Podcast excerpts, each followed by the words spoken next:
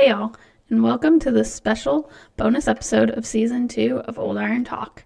I'm your host, Callie Girten, and today I have a special guest producer because Miranda is on vacation. So we have Michaela in the studio with us today. Can you say hi to everybody, Michaela? Hi, everybody. How's everything going today? Things are going good. I'm excited to be here. Thank you for having me. Well, we appreciate you stepping in and helping us out. Um, so, today on this special bonus episode, we're going to be learning the history of a company, which I'm guessing you can guess it's Allis-Chalmers. Um, and then we're going to kind of talk about our new app that we have, some new things that we have on the website, and just give an overview of things coming up for season two. We really appreciate everyone that's tuned in for season one, and we hope you enjoy what you've listened to so far. So, thanks for listening. Let's get into the history of Allis-Chalmers. All right, so in 1847, Allis-Chalmers Corporation began operating in Milwaukee, and it was one of the manufacturing gi- giants of Milwaukee. So it brought in a lot of jobs, and it really expanded the industry and helped Milwaukee kind of become a booming city. Reliance Works was sold at a sheriff's sale, and in May of 1861, Edward P. Allis became the owner. Edward P. Allis was a well known businessman who founded Edward P. Allis Company, where they manufactured milling and mining equipment, steam engines, and other large scale capital equipment. Allis was known because he enjoyed a good relationship with his employees, and it seemed as though he had a sense of closeness with his employees that would totally that was totally uncharacteristic of most labor management relationships.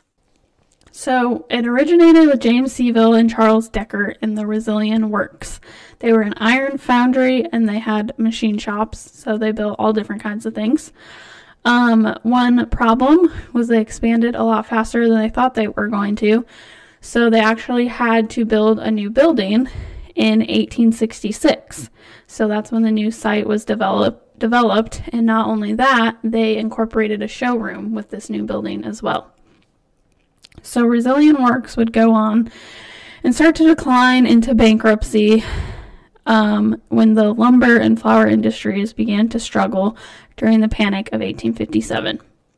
Throughout the late 19th century, Allis and Company would continue to innovate in sawmills and grain processing equipment. So, one cool thing that we found when we were doing our research um, was C.H. Wendel actually in the story of the Allis-Chalmers put in a family tree. So, in this family tree, it starts off with companies like Seville and Decker, the Gate Iron Works, Eagle Works, Edward P. Allis Company, Fraser and Chalmers, which we'll talk about a little later, Gates Iron Works, and the, those companies and a few more are the ones that originally came together to help form Allis-Chalmers Company, and that was around 1901. So from that, we go off, and a couple more companies come in, and it bran- branches off in 1913 to Allis-Chalmers Manufacturing Company. Throughout the 19th century, Allis-Chalmers continued to innovate in sawmills and grain processing equipment. So by the turn of the century, Allis and Company had become one of the largest single manufacturers of steam engines in the United States. Edwin Reynolds was one of their well-known steam engine designers and he actually would go on to take over the company when Allis died in 1889. In 1901, Allis and Company merged with Chicago-based Fraser Chalmers Company, which we talked about before, so that's where we kind of got the Allis and Chalmers. Gates Ironworks and Scranton-based Dickson Manufacturing Company, which would go on to form Allis-Chalmers Company. In the early 1900s, Allis-Chalmers began producing gas engines for industrial machines. They were known as one of the largest builders of gas engines in the United States for the time. By the 1910s, a new tractor division was established, leading to Allis-Chalmers acquiring the Monarch Tractor Corporation and the LaCrosse Plow Company. General Otto Falk took over as president of Allis-Chalmers in 1913. General Falk had many tractor visions, including the 1018 tractor, which was introduced in November of 1914. Allis-Chalmers became the leading national manufacturer of agricultural machinery by the 1930s. Around 1931 is when Allis Chalmers would go on to purchase Advance Rumely Threshing Company. The Rumely oil pull was known as one of the best tractors of its time thanks to its reliability and affordability. This was a major step for Allis-Chalmers because during the time they were very well known for their mills, their engines, and for their agricultural machine, but they weren't very well known within the farming world, mainly because they didn't have any real ties to the farming world. So once they bought Advanced Rumely, it helped them immensely because Rumely Oil Pulls and Rumely in general was one of the top trusted companies at the time by farmers. So this gave them a step in the right direction to enter the ag and farming world as far as the tractor industry goes. Because of the diverse array of product division that Alice Chalmers Company had, it made them very well suited for securing major government contracts, especially with the steam engines and steam turbines that they produced. They fulfilled a lot of go- government contracts with those. Allis-Chalmers Corporation began to struggle with competition during the reception during the recession of the 1980s, early 1980s. Um, they would go on to eventually close plants and declare bankruptcy in 1987. They finally closed their last plant in Milwaukee in 1998. So that is just a brief history on Allis-Chalmers. Obviously, there is so much more. And actually, if you would like to read more, we have the full story posted on Old Iron Garage. So what we've been doing is, um, I know we kind of mentioned in our first Old Iron Talk episode how we got some of our data, and that was from C.H. Wendel's books. We were actually granted access from the family to use those. So we have actually started putting the stories that he has up on our articles page. So if you'd like to read more or have any more reference material, you are welcome to visit oldirongarage.com to get that. Some other fun facts, though, before we stop talking about Allis-Chalmers. Alice Chalmers pioneered power adjustment of the rear wheels with its 1948 WD tractor. Allis-Chalmers was one of the first companies to use dry air cleaner for tractor duty. The D19 diesel was the first agricultural tractor to be equipped with a turbocharger. Power steering attachments were introduced on the 1956 model of the WD 45 tractor. Drive-in cultivators were pioneered by Allis-Chalmers, and positive seal track idlers were announced for Allis-Chalmers crawlers in 1939. Allis-Chalmers has a long history, and like I said, there were a lot of companies that came together that they bought out to form them overall. But like I said, this is just a very minimal touch into the actual history of Allis-Chalmers. So we encourage everybody to check out the full story on our website. Michaela, what do you think of Allis-Chalmers? Think it's a very interesting story in history. It's really exciting to hear about how these companies got started and where they came from. Yes, it is. I do enjoy the history behind all of this, and it's really cool to see how far things actually date back as well. So that's very fun. Okay, so like I said at the beginning, we are here to talk about the history, but we're also going to highlight some new things to our website. So recently, we launched an Old Iron Garage app and that is now available in the Apple App Store and the Google Play Store as well. So we encourage everyone to go and check that out. We're actually going to give you guys a little rundown of it. And if you have any questions when you download it or have any problems, please reach out to us and we'll get those resolved and figured out for you as soon as possible. So, Michaela, if yep, you wouldn't mind pulling up, we took a little screen recording here and we'll walk you through the app. So, when you download it, you'll log in and sign up for our website or sign up for our emails if you want to, and you will be updated weekly on what we have going on. But this will take you to the home page. Then at the bottom, the next tab that you click on actually takes you to our community page, which basically mirrors like a Facebook feed. We have a lot of groups on there, so you can join those and talk about like we have the Old Iron Talk group on there where, we post all of our episodes, post some source material. If you have any questions, if you'd like to be a guest, feel free to reach out to us through this group. Um, we were very thankful for the guests that we had last season, and we enjoyed talking with all of them. So we'd love to chat with all of you guys too if you'd like to join us. Um, after that, you can go on the bottom, the next tab goes to your profile. So here You can see your timeline profile, groups, photos. You can go to your registry tractors, and then the very last tab kind of expands on things where you can click on individual things in the website like the registry, research, etc. So this one takes us to the Old Iron Marketplace, which we're going to highlight a little more later as well. But one tractor that we have listed currently is this 1974 International Farmall 766. So when you go on here, you can look at the pictures that sellers have had posted. You can look at the description they have with the prices, if they're accepting offers or not. And then if you scroll to the bottom, you're capable of sending them a message directly and they'll get back to you as soon as they can. The marketplace is completely free to list and buy from, so we encourage everyone to check that out. Now, another cool thing is you can list tractors that you want individually on your community profile.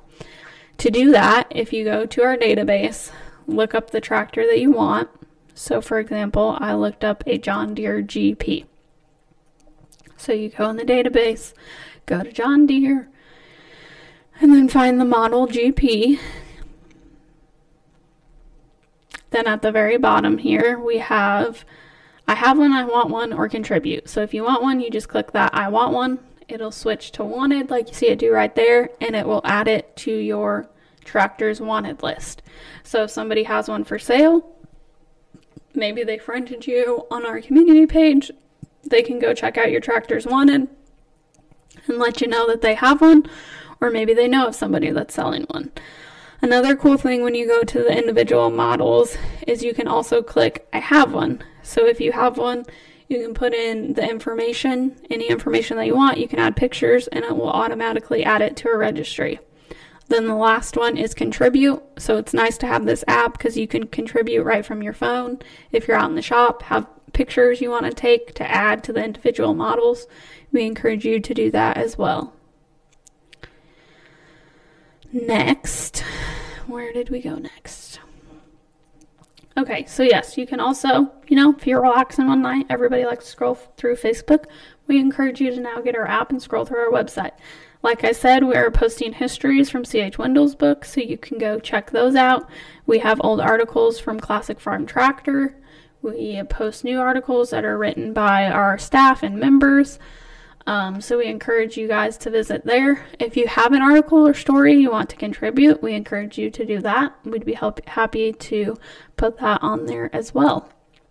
You can also visit the shop from here, so you can check out what books we have listed, apparel, and more. We also encourage you to check out what events we have listed, or if you have an event, tractor show, anything coming up, let us know, or you can submit it yourself.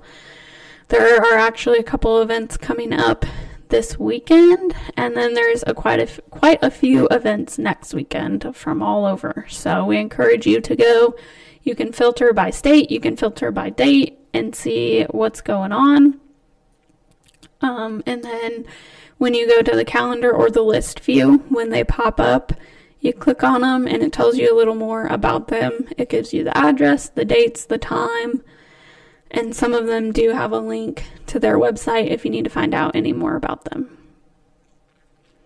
One show that I will be attending is actually in my hometown next weekend, and that is the Boss Brothers Threshing Show. We try to attend that every year, and it's a really great show. So we encourage anybody to check out that one. That is listed on our website as well. Okay, so kind of back to the main community feed. We have created a bunch of different groups, like I said. We created this group in particular to share with you guys older farm photos. We have a lot of black and white, we have a lot of postcards. So we encourage everybody to check out this page if you enjoy looking at the older farm photos and enjoy the history behind them as well. If you have any information about any of them or the tractors or implements that are in them, we encourage you to hop on here and comment on the group and kind of let everybody know. And like I said, this app is now in the Apple App Store and Google Play Store. So we encourage everybody to go download it and start hanging out with us on our community page. So, in addition to the Old Iron Garage app, I wanted to highlight the marketplace a little more as well.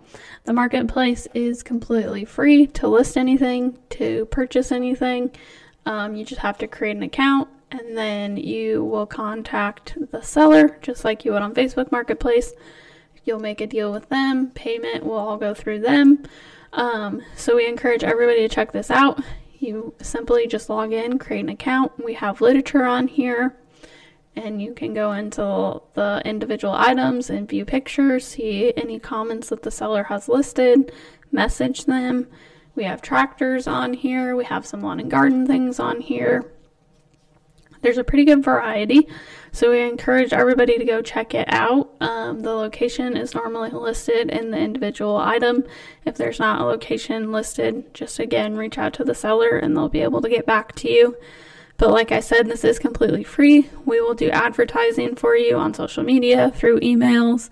Um, so you simply just log in, create an account, list your item, list the location and price, and you're all set. So we encourage everybody to go give that a view and see what we have listed currently. So that's all we had for this bonus episode today. We know it's not that exciting, probably, but we hope you did enjoy and learn a little something about Allis-Chalmers. And again, we just really like to thank everybody for listening and tuning in to our episodes. We do encourage you, like I said, to go check out the Old Iron Garage app, oldirongarage.com. And please let us know if you would be interested on being in an episode. Feel free to reach out to us. We'd love to hear your story and share it with others. I promise it's not as intimidating as it may seem. Um, we don't always have to do video either. If that makes you nervous, we're happy to just do audio versions as well. We are going to, in season two, start doing some more collection tours, so we're excited about that. So if you have anything you'd like to show off, let us know. We'd love to have you on an episode. We'd like to thank Michaela again for being a guest producer this week. She did a great job. And we're excited for season two and to talk to you all again soon. Thanks for listening. Do you have any questions about the history of Old Iron? Send them to us today to info at oldirongarage.com. We want to answer all your questions in an upcoming episode.